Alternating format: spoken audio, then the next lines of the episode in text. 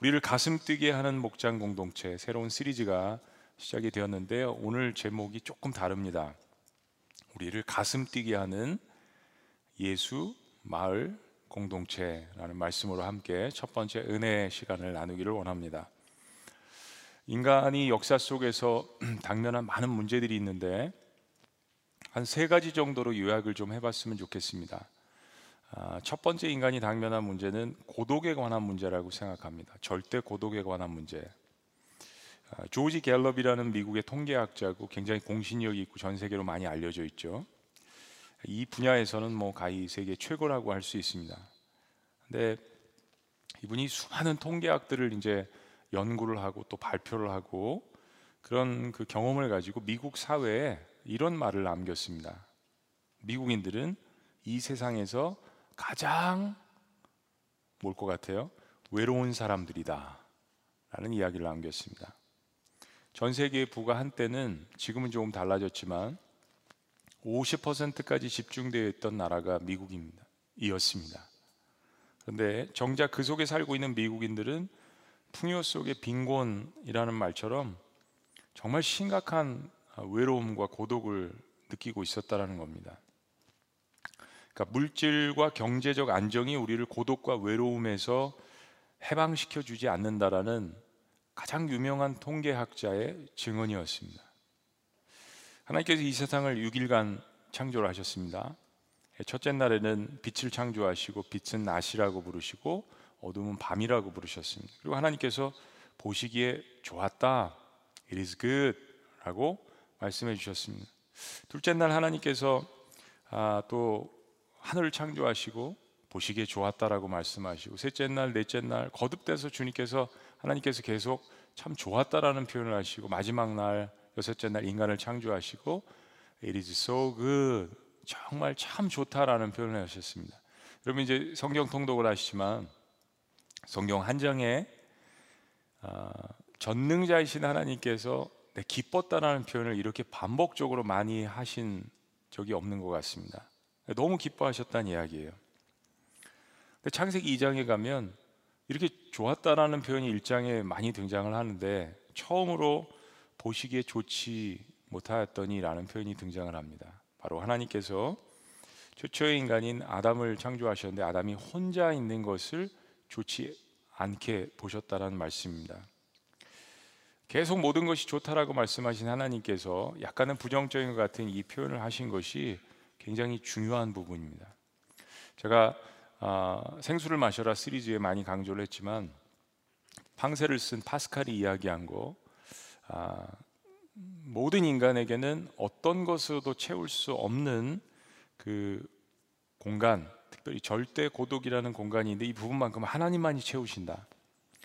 아, 저는 이건 아무리 강조해도 지나침이 없는 아, 오늘 정말 전도 폭발 간증 너무나도 아, 아름다운 간증, 능력 있는 간증을 해주셨는데 전도할 때 꼭 기억하시는 하나님만이 채우실 수 있는 공간, 공간. 그런데 오늘 어, 이 말씀을 통해서 역설적으로 또 하나 강조하고 싶은 것은 인간의 문제는 하나님이 채우시는 부분이 있다 해도 인간은 인간만으로 또 채워져야 하는 부분이 있다라는 것입니다. 제 이야기가 아닙니다. 존 오트버그라는 베스트셀러 작가가 이런 이야기를 했습니다. 모든 인간 속에 하나님 형상에 대한 공허감이 존재하는 것처럼 다른 어떤 대체물도 인간 관계에 대한 그 내면의 욕구를 인간 대신 채워줄 수 없다. 인간만이 채울 수 있는 공간이 있다는 거죠.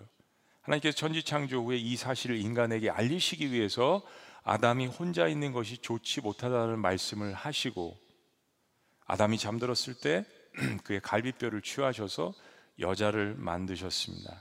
그리고 아담의 돕는 배필로 열등 관계가 아닙니다. 서로의 롤 역할이 좀 다르다라는 것뿐이죠. 그리고 아담과 하와는 서로 사랑하고 가정을 이루었습니다. 근데 거기서 끝이 아니라 그들은 사랑의 결과로 어, 자녀를 낳았습니다. 하나님의 목적이셨죠. 더 큰 확장된 공동체로 늘어나게 됩니다. 하나님은 원래 이것을 원하셨습니다. 하나님의 존재 방식을 잘 생각해 보시면 하나님은 존재 방식이 공동체입니다. 성부 하나님, 성자 하나님, 성령 하나님이 삼위일체로서 존재하십니다. 인간을 창조하시고 그 목적을 가지시고 아담에게 주신 명령은 생육하고 번성하고 땅에 충만하고 만물을 다스리라 라는 명령을 주셨습니다. 때문에 하나님은 인간이 홀로 있는 것이 아니라 하나님처럼 공동체로 존재하기를 원하시는 것입니다. 사람이 사람과 더불어서 공동체로 존재해야 건강하다라는 것을 하나님께서 가르쳐 주신 것이죠. 자, 그런데 문제는 아담이 하나님 앞에 불순종함으로 말미암아서 인간에게 죄가 이제 들어오게 된 것입니다. 두 번째 인류가 당면한 가장 큰 문제는 이 죄에 관한 문제입니다. 바로 죄가 최초의 기관인 이 가정에 들어오게 된 것입니다. 사람이 사람으로 더불어서 행복감을 느끼고 기쁘게 살아가야 되는데 죄가 들어오니까 더불어 살면서 의심하고 문제가 일어나기 시작합니다. 아내는 남편을 존중하고 남편은 아내를 목숨처럼 생명처럼 여겨야 하는데 이는 내 뼈 중에 뼈요 살 중에 살이라라고 고백을 했던 아담이 죄가 들어오니까 상황에 따라서 갈비뼈를 업신여기고 던져버리기도 합니다. 자신이 결정해서 죄를 짓고도 아담은 뻔뻔하게 하나님이 만들어 주신 여자가 문제라고 책임을 전가합니다. 하나님께서 여자에게 책임을 물으시자 여자도 하나님 만드신 뱀이 문제라고 책임을 전가합니다. 그리고 아담과 하와의 이런 모습들은 자녀들에게도 영향을 미칩니다. 가인은 자신의 혈육인 동생 아벨을 질투, 시기심이라는 이 이유 하나만으로 살인을 하게 됩니다. 사랑하는 여러분, 인간이 죄로 말미암아서 하나님과의 관계가 무너진 다음에 나타난 두드러진 영적 상태가 무엇이냐면 자존감은 낮아지고 교만감은 올라가는 것입니다. 자존감은 낮아지고 교만감이 올라가는 거예요. 죄가 들어오니까 내가 하나님의 자녀라는 정체성, 이 건강한 정체성이 무너지게 되고 자꾸 비교하게 되니까 어떻게 돼요? 자존감이 낮아지게 됩니다. 그 동시에 그런 문제들의 돌파구를 자기 자신 안에서 끊임없이 찾으려고 하니까 상대적으로 마음은 더 교만해질 수밖에 없는 것입니다. 내가 이걸 스스로 해결할 수 있다라고 생각하는 이 교만감이 하늘을 찌르게 되는 거죠. 그리고 죄는 전염성이 있습니다. 계속해서 공동체 안에서 상처를 받게 되고 나도 성장하면서 상처를 주게 되는 가해자가 됩니다. 가정은 내가 가장 먼저 사랑을 받은 곳이기도 하지만 가장 먼저 상처를 받은 곳이기도 합니다. 그리고 우리는 이제 학교라는 아, 또 집단 공동체, 더 확장된 공동체를 참여하게 됩니다. 그리고 그곳에도 상처를 주고 받게 됩니다. 뭐 어느 통계에 의하면 통계마다 조금씩 다르지만 70% 이상의 아이들이 왕따를 경험한다고 합니다. 서로 주고받는 거예요. 사회생활하면서도 상처를 주고받습니다. 그러면서 자연스레 우리의 마음 가운데 방어벽, 방어벽이 생기게 되고 그리고 생존을 위해서 이기적인 마음도 커지게 됩니다. 사람에 대한 두려움이 커지게 됩니다. 사회생활하는 기술이 생기고 육신은 발달할 수 있을지 모르겠지만 이제 청년기, 청소년기 들어가면서 육에 속한 사람이라면 내면의 사람은 심리학 용어에서 이야기하는 것처럼 어른 아이가 되어 버립니다. 몸은 육신은 어른이지만 마음엔 아직도 아이의 상태로 남아 있게 되는 것이죠. 여러분 하나님께서 인간을 창조하신 목적은 첫째 하나님과 깊숙이 교제하면서 그 안에서 기쁨을 얻게 하려는 것이고요. 두 번째는 인간에게 또 다른 인간을 주심으로 말미암아서 인간의 같은 수준에서 얻는 그 기쁨을 주시려고 하신 것입니다. 놀라운 하나님의 목적이시죠. 예수님이 말씀하신 모든 계명의 요약은 그래서 하나님을 전심으로 사랑하고 그리고 하나님의 형상을 닮은 그 이웃을 내 이웃을 내 몸과 같이 사랑하라는 이 모든 것에 모든 율법의 강령이 들어있지 않습니까? 문제는 죄로 인해서 하나님과의 관계가 단절된 후 인간은 고독의 문제 그리고 죄의 문제와 끊임없이 힘겹게 씨름을 해야 된다는 이 현실의 문제가 우리에게 있는 것입니다. 이걸 인정하게 된다면 우리에게 세 번째 문제가 있는데 그 세 번째 문제는 영적 성장에 관한 문제입니다.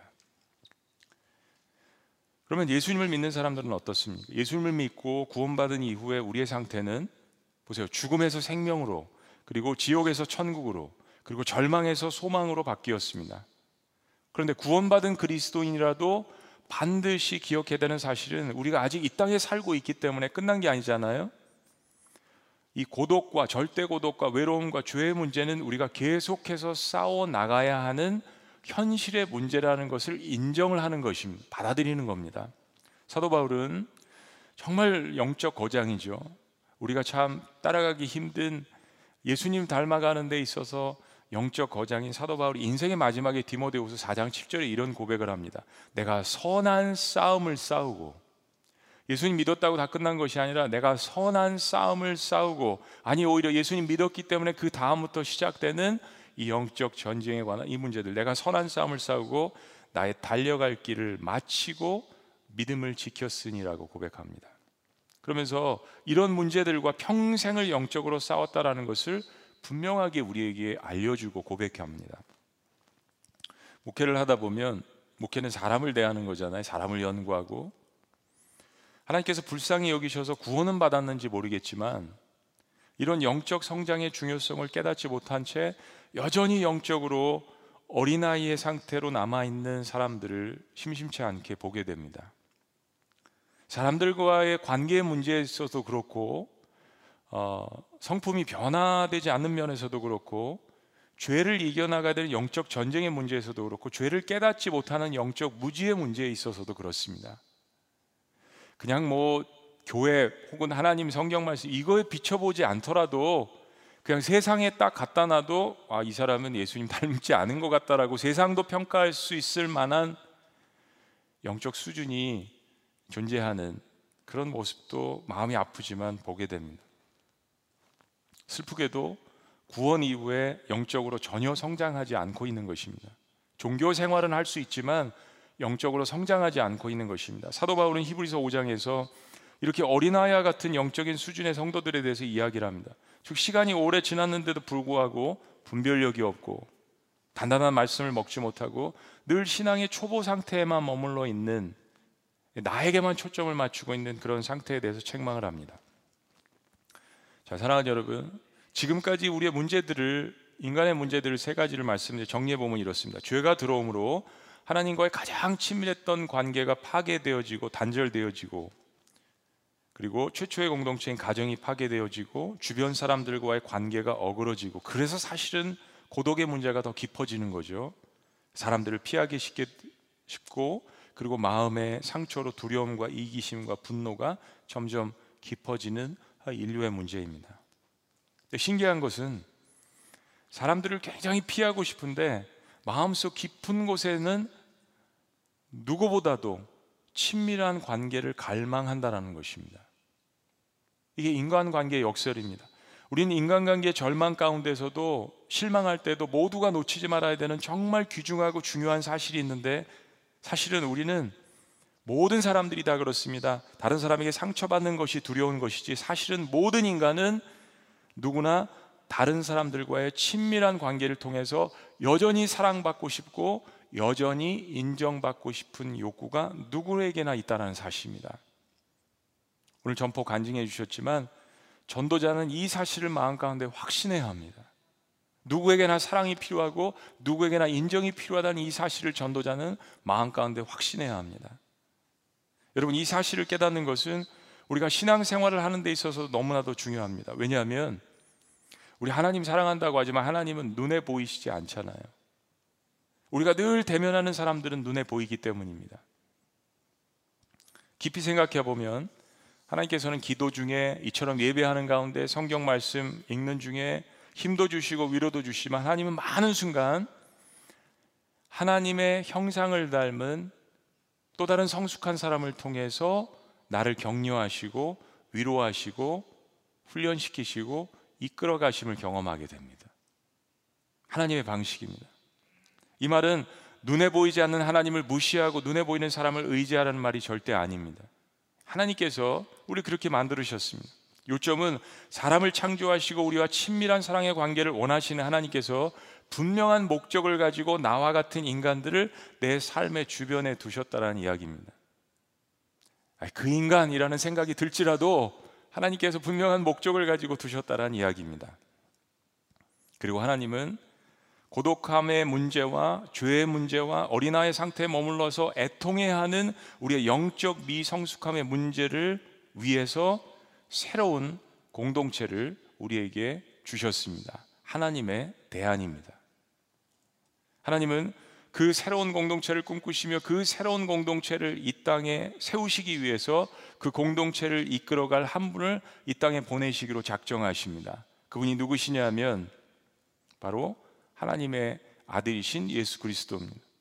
죄로 말미암아 사람들끼리 서로 끊임없이 상처 주고 끊임없이 의심하고 왕따시키고 멸시하고 때로는 살인까지 하고 서로를 멸망시키는 인류를 구원하시기 위해서 바로 하나님의 아들이신 예수 그리스도를 인간의 몸으로 이 땅에 보내셨다라는 것입니다.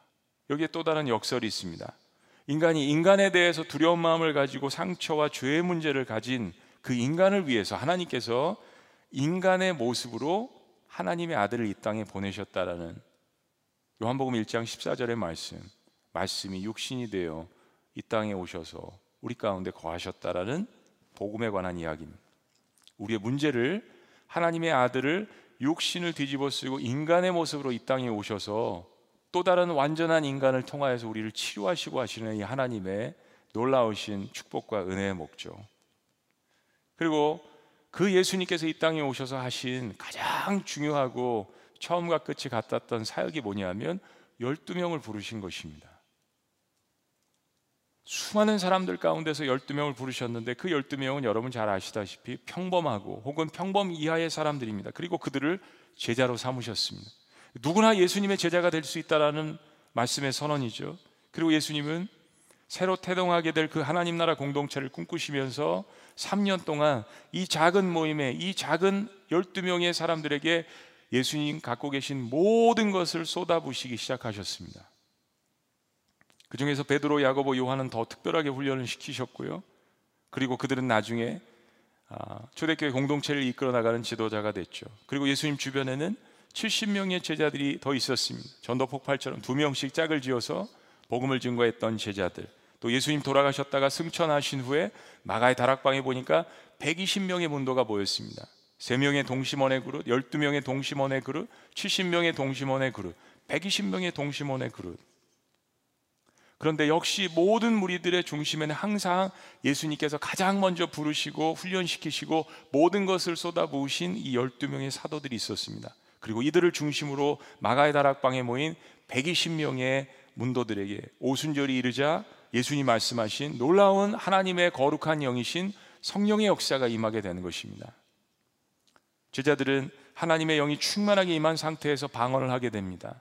헤븐이 텅 천국의 방언이 아니라 난곳 방언으로 그 당시에 디아스포라에 흩어졌던 유대인들이 들어와서 보니까 정말 평범한 사람들인데 이 제자들이 어, 자신들의 언어로 외국 언어를 배워본 적이 없고 디아스포라가 아닌 예수님의 제자들이 방언으로 자신들이 알아들을 수 있도록 난곳 방언으로 외국어로 말씀을 증거하는 것을 보고 난리가 벌어졌습니다. 소동이 벌어졌습니다. 많은 사람들이 예수님 제자들 주변에 모여들었습니다. 그때 베드로가 이 기회를 놓치지 않고 성령이 충만하여서 그들에게 첫 번째 설교를 하게 됩니다. 그 내용이 무엇인가 하니 여러분들이 못 박으신 그 나사렛 예수는 바로 하나님의 아들이시며 하나님께서 보내신 우리가 그토록 수천 년 동안 기다린 메시아입니다라는 것을 선포했습니다. 그런데 놀라운 것은 이날 베드로의 성령이 충만한 그 불같은 설교를 듣고 3천 명, 남자만 3천 명이 되는 사람들이 자신의 죄를 회개하고 그 자리에서 침례를 받는 놀라운 역사가 일어나게 된 것입니다. 그리고 여러분이 읽으신 봉독하신 오늘 본문 말씀 사도행전 2장 42절과 47절의 말씀이 탄생하게 되는 것입니다. 바로 그 성령이 충만한 사람들의 설교를 통하여서 예수 그리스도를 영접한 초대교회 3천 명의 사람들의 공동체가 구성이 되는데 어떤 삶의 역사들이 일어났는지 우리에게 알려주는 것입니다. 우리 42절 말씀을 다 같이 읽습니다. 42절 시작. 그들이 사도의 가르침을 받아 서로 교제하고 떡을 떼며 오로지 기도하기를 힘쓰니라. 영어 성경에 보면 이 구원받은 사람들이 네 가지 일에 그들의 온 힘을 쏟아 부었다는 것이 좀 더 명확합니다. They devoted themselves 한국말로 이야기하면 오로지 힘쓰다에 해당하는 헬라어가 프로스카르테로란 단어인데 오로지 힘쓰다 이 말을 좀 더 깊이 들어간다면 변함없이 계속해서 어떤 것에 온 힘을 몰두하다는 뜻입니다. 즉 이들은 무엇에 몰두했다는 이야기입니까? They devoted themselves to the apostles' teaching 가르침 and to the fellowship 교제 to the breaking of bread 떡을 떼고 and to the prayer 기도했다는 이야기입니다. 즉 사도의 가르침을 받는 것, 교제하는 것, 떡을 떼는 것 주님의 만찬이죠. 그리고 기도하는 것. 이 네 가지 한 마음으로 온 정성을 다 쏟아부었다라는 이야기입니다. 그리고 어떤 일이 벌어졌습니까? 바로 하나님께서 기쁘게 영광 받으셔서 그들에게 사도들을 통하여서 엄청난 놀라운 기사와 이적들을 일어나게 하셨습니다. 예수님이 안 계신 상태에서도 성령님을 통하여서 사도들을 통하여서 놀라운 기적들이 이 공동체에 벌어지게 되었다는 이야기입니다. 그리고 사람들은 그 하나님의 능력이 임하는 것을 보고 하나님을 무시하지 않고 멸시하지 않고 방자에 행하지 않고 마음의 두려움, 경외심을 갖게 되었다는 이야기입니다. 여러분 사랑하는 것과 존중하는 것은 같이 가는 것입니다. 그리고 나타난 놀라운 사건은 서로가 이제는 한 마음이 되어서 성령님이 마시니까 한 마음이 되어서 서로의 필요를 바라보게 되었습니다. 서로를 돌아보게 되었습니다. 자신 안에서 이제 끄집어 나와서 자신의 상처와 두려움과 분노에서 증오에서 밖으로 나와서 사람들의 필요가 보이기 시작했습니다. 그래서 집에 있던 물건들을 가지고 나오기 시작했습니다. 때로는 자신의 전 재산을 사도들의 발 앞에 가져오기 시작했습니다. 이거 가난하고 힘들고 나보다 더 어려운 이웃들을 위해서 사용해 주세요. 예수마을 공동체, 예수님을 중심으로 탄생한 이 땅에 하나님께 세우신 이 공동체는 사회적으로 그들이 갖고 있던 물질을 이웃을 위해서 나누고 쓰기 시작했습니다. 여러분 사도행전 2장은 누가 보아도 교회인데 교회라는 단어가 등장하지 않아도 교회라는 말을 100번이나 하지 않아도 이것은 교회 공동체임을 우리는 분명히 마음 가운데 인식할 수 있습니다. 왜냐하면 교회 모습이 보이기 때문입니다. 그러자 예루살렘에서 서로 알고 지내던 모든 사람들이 이 새로운 공동체에 관해서 모두가 한결같이 칭찬하기 시작했습니다. 전에 알고 있던 사람이 아닌데, 우리 아버지가 아닌데, 전에 알고 있던 우리 엄마가 아닌데, 그리고 하나님은 이런 일 때문에 그들에게 예수님을 믿는 신자들을 날마다 뭐하게 하셨다고요? 더하게 하셨다고 하셨습니다. 단순히 선포된 말씀뿐이 아니라 그 말씀을 따라가는 삶의 모습을 보고 주님께서 구원받는 수를 날마다 더하게 하셨다고 했습니다. 이런 모든 새로운 일들이 의미하는 바가 무엇이냐면 바로 엄청나고 혁명과 같은 실제적인 삶의 변화가 예수를 믿는 예수쟁이들에게 생겨났다는 사실입니다. 사도행전 2장 46절 47절은 그 놀라운 변화를 다시 한번 이렇게 이야기합니다. 날마다 마음을 같이하여 성전에 모이기를 힘쓰고 집에서 떡을 떼며 기쁨과 순전한 마음으로 음식을 먹고 하나님을 찬미하며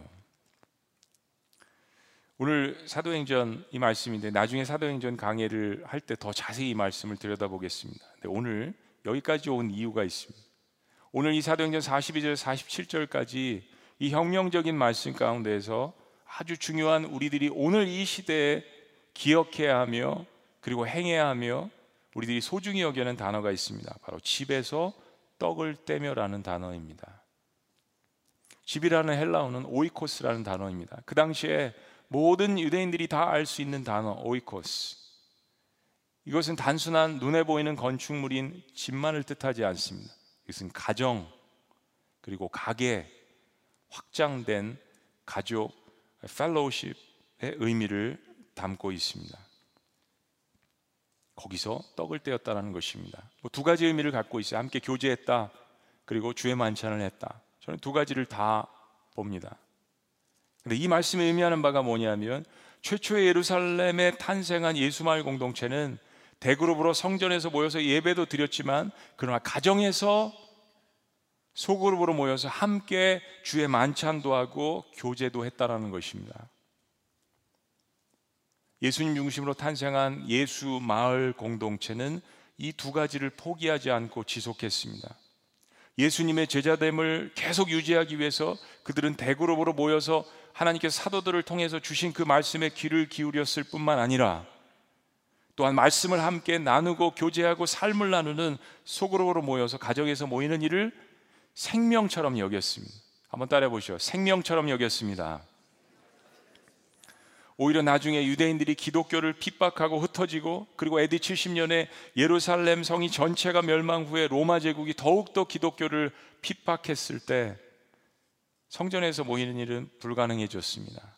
그러나 예수마을 공동체는 소그룹을 통하여서 그 끈끈한 생명력을 계속해서 멈춤 없이 이어갔습니다. 왜냐하면 예수님께서 열두를 불러주셨던 것을 배웠기 때문입니다. 그게 최초의 교회 모형이라는 것을 깨달았기 때문입니다. 중국이 공산화가 됐습니다. 선교사님들 서서히 핍박하고 내쫓기 시작했습니다. 본격적으로 일어난 것은 1966년의 문화혁명으로 모든 선교사님들을 공식적으로 추방했습니다. 기독교를 핍박했을 때 전 세계에 있는 모든 선교 전략가들은 이제 중국의 기독교는 다 멸절했다라고 그렇게 사망 선고를 내렸습니다.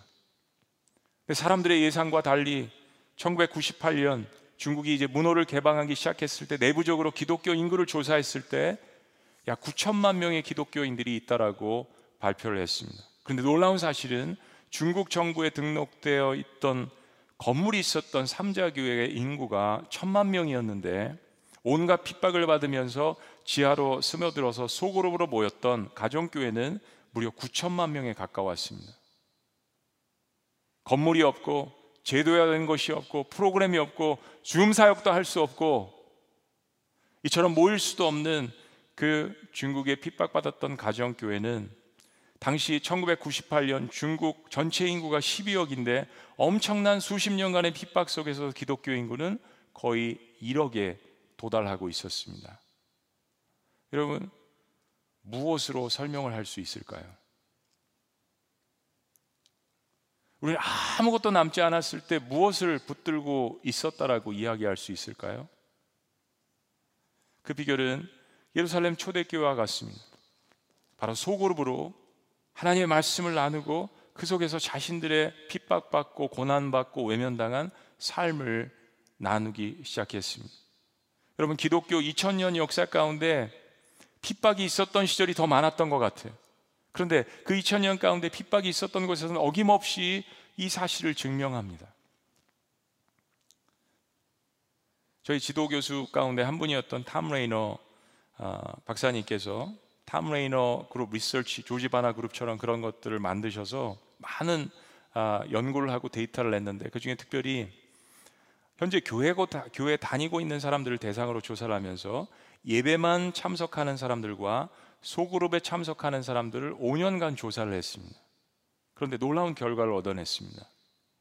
대예배만 참여하는 교인들보다 소그룹에 참여하는 교인들이 5년 후에도 여전히 활발하게 활동을 할 확률은 무려 5배가 높았다고 합니다. 또 소그룹에 속한 사람들이 5년 후에 교회에 남게 될 확률은 무려 86% 그리고 대예배만 참석하는 사람들은 5년 후에 16%밖에 남지 않았다라고 알려주었습니다. 그리고 레이노 박사는 행동으로 옮기는 그리스도인의 아홉 가지 특성이라는 책에서 이 연구를 바탕으로 소그룹의 중요성에 대해서 네 가지를 이야기했습니다. 첫째는 교회 건강은 교회 안에 소그룹과 관계에 있다는 것입니다. 교회 건강은 교회 안에 소그룹의 성숙도와 관계가 있다는 것입니다. 당신이 교회 어떤 소그룹에도 참여하지 않고 있다면 당신은 주님의 몸의 건강에 아무런 기여를 하고 있지 않다는 것입니다. 또한 당신의 영적, 성, 영적 성장도 아, 이루어지지 않을 것입니다. 라는 증언입니다. 두 번째는 교회 소그룹은 교회 뒷문을 닫도록 도와주는 것입니다. 소그룹에 속한 사람은 그렇지 않은 사람보다 교회 남고 봉사할 가능성이 다섯 배나 높다라는 것입니다. 삶을 나눌 가능성이 다섯 배나 높고 신앙이 성장할 가능성도 다섯 배나 높고 다른 사람을 예수님께 인도할 가능성도 다섯 배나 높다라는 것입니다. 세 번째는 성도라면 교회 소그룹의 일원이 되어야 한다는 것입니다. 마지막 네 번째는 모든 소그룹에 속한 사람을 다른 사람 다른 사람들을 소그룹의 모임에 초청해야 한다는 것입니다. 자, 여러분. 교회론을 다루고 있는 에베소서 말씀이 있는데 우리가 작년 한 해 1년 동안 보았죠. 이 에베소서 말씀은 사도행전에 지금 우리가 본 이 현상적인 이야기들을 신학적으로 잘 요약을 해 줍니다. 에베소서 2장 20절에서 22절 말씀을 우리 함께 봉독하십니다. 다 같이 시작. 너희는 사도들과 선지자들의 터 위에 세우심을 입은 자라 그리스도 예수께서 친히 모퉁이들이 되셨느니라 그의 안에서 건물 받아 서로 연결하여 주 안에서 성전이 되어가고 너희도 성령 안에서 하나님이 거하실 처소가 되기 위하여 그리스도 예수 안에서 함께 지어져 가느니라. 함께 지어져 가느니라. 좀 더 쉽게 요약해 드리면 이거죠. 성도는 예수님이 모퉁이 돌 대신 교회의 터 위에 세우심을 받은 존재입니다. 우리가 그런 존재입니다. 예수님의 그 몸 위에. 두 번째는 나는 그 예수님의 몸 안에서 연결되어져서 주님의 성전이 되어가는 존재입니다. 이 눈에 보이는 건물이 아니란 이야기입니다. 내가 주님의 성전이 되어 세 번째는 나는 성령 안에서 하나님이 거하실 처소라는 사실입니다. 내가 곧 교회라는 거죠. 얼마나 혁명적인 말씀을 주님께서 우리에게 주셨습니까? 마지막 네 번째는 그래서 나는 그리스도 예수 안에서 다른 사람들과 더불어서 함께 지어져 가는 존재라는 것입니다.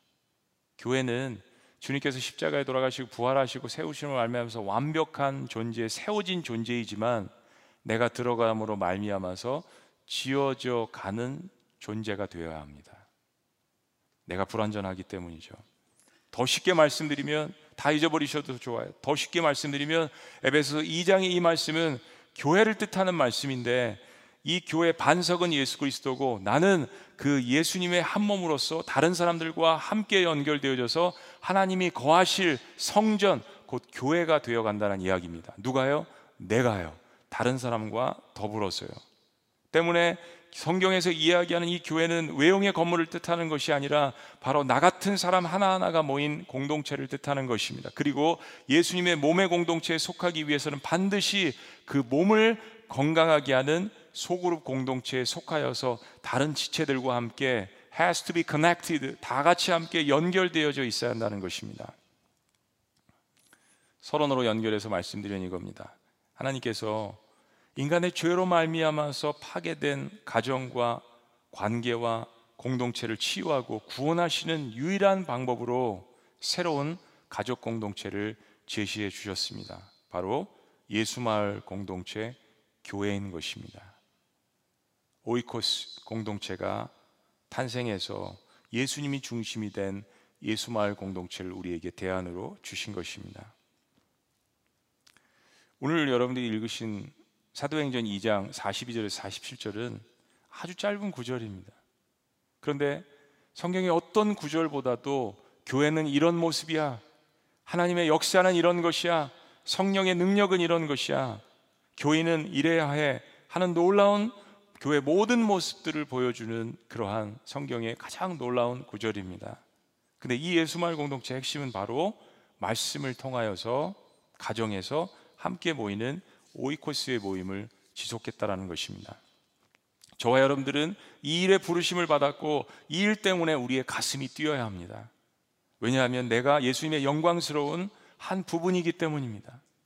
만 명이 넘는 예루살렘 교회는 사실은요 단 한 번도 이처럼 큰 성전에서 모여본 적이 없습니다.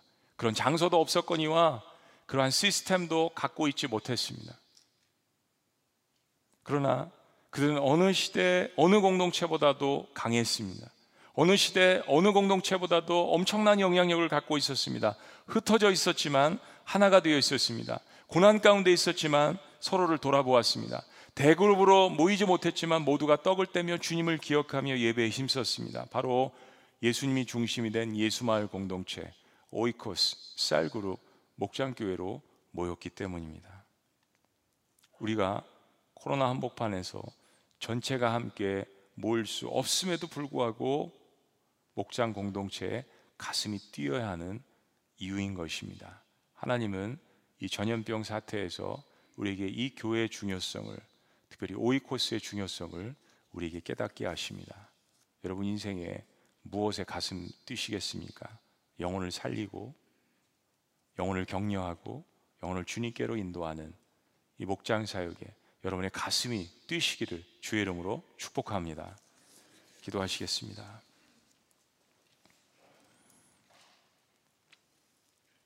그렇습니다. 하나님께서 지금 코로나 한복판에서 이 말씀을 하고 싶으신 것입니다. 우리에게 참 외로운 절대 고독의 문제가 있습니다. 하나님을 만나셔야 합니다. 첫 번째죠. 그리고 하나님을 만나면 하나님의 형상을 닮은 주변의 사람들이 보이게 되어 있습니다. 하나님의 사랑을 깨닫고 나 같은 죄인을 구원하신 그 하나님의 은혜 때문에 주변에 있는 사람들이 다르게 보이는 거죠. 그들의 필요가 보이는 거죠.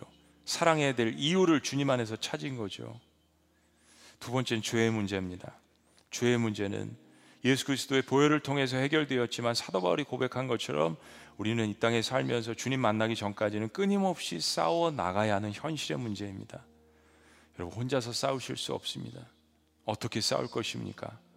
오이코스 소그룹 안에서 서로가 자신의 연약함과 허물을 고백하고 서로를 위해서 극률의 마음을 가지고 기도해 주는 것이 필요합니다. 함께 붙어 있어야 합니다.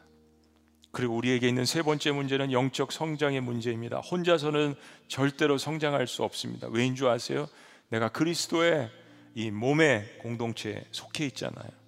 그러려면 같이 성장해야 합니다. 혼자서는 성장할 수 없습니다.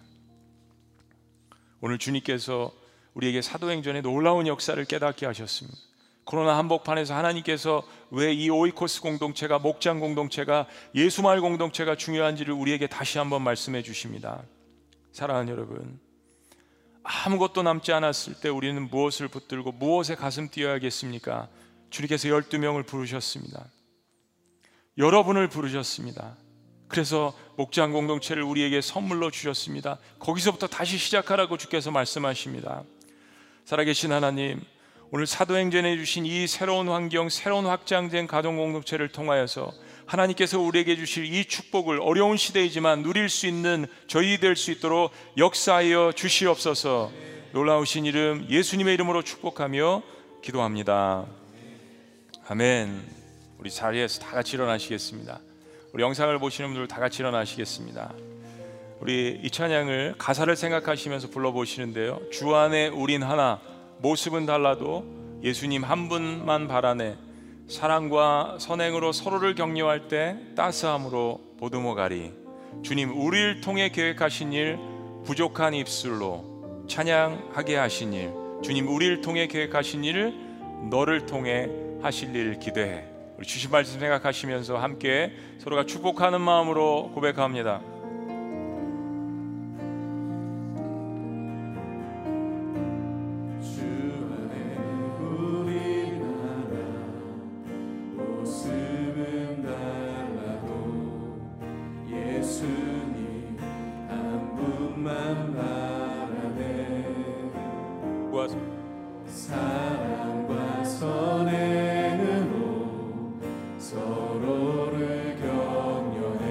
따스함으로 모든 언하니 주님 우리 안에. 주님 우리 안에 함께 하시니 형제 자매의 기쁨과 슬픔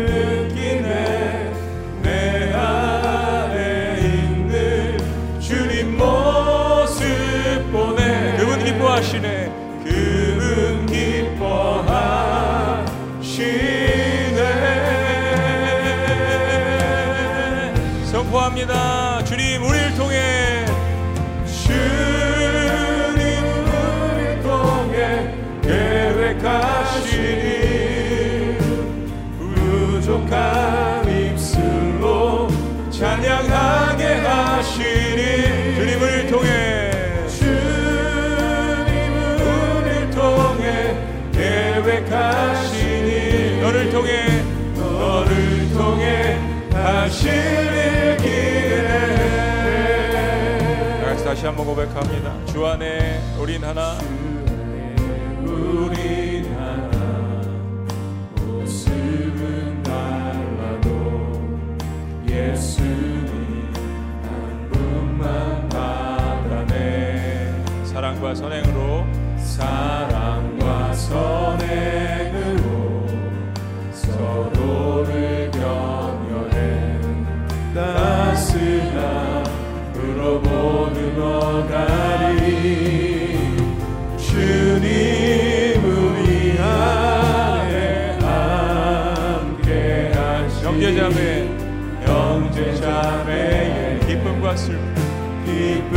슬픔 느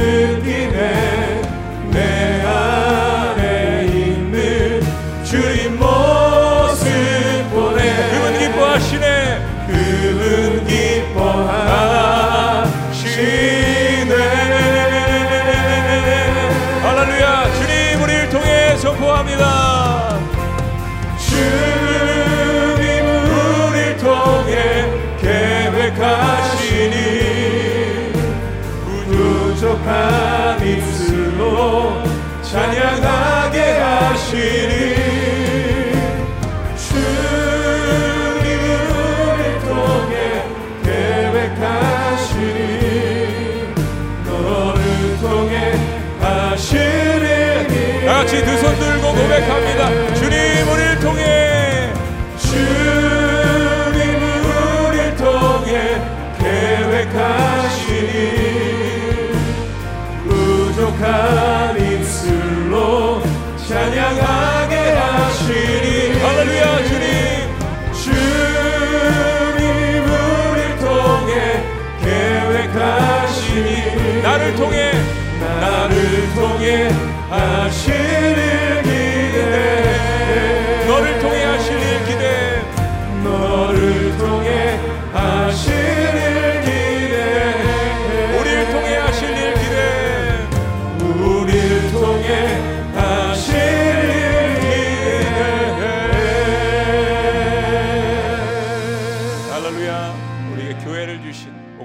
공동체를 주신 우리 하나님 앞에 영광의 박수 올려드렸으면 좋겠습니다. 아멘. 하나님께서 그 일을 위하여서 여러분 한 사람 한 사람을 부르셨습니다. 잠시 기도합니다. 살아계신 하나님 우리 지구촌 공동체에 교회 문에 들어오신 걸린 어떤 사람이라도 외롭지 않도록 주님께서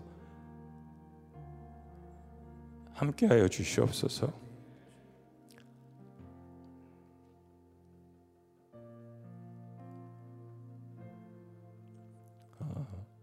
어떤 한 사람이라도 고독하지 않도록 또한 주께서 붙들어 주시옵소서.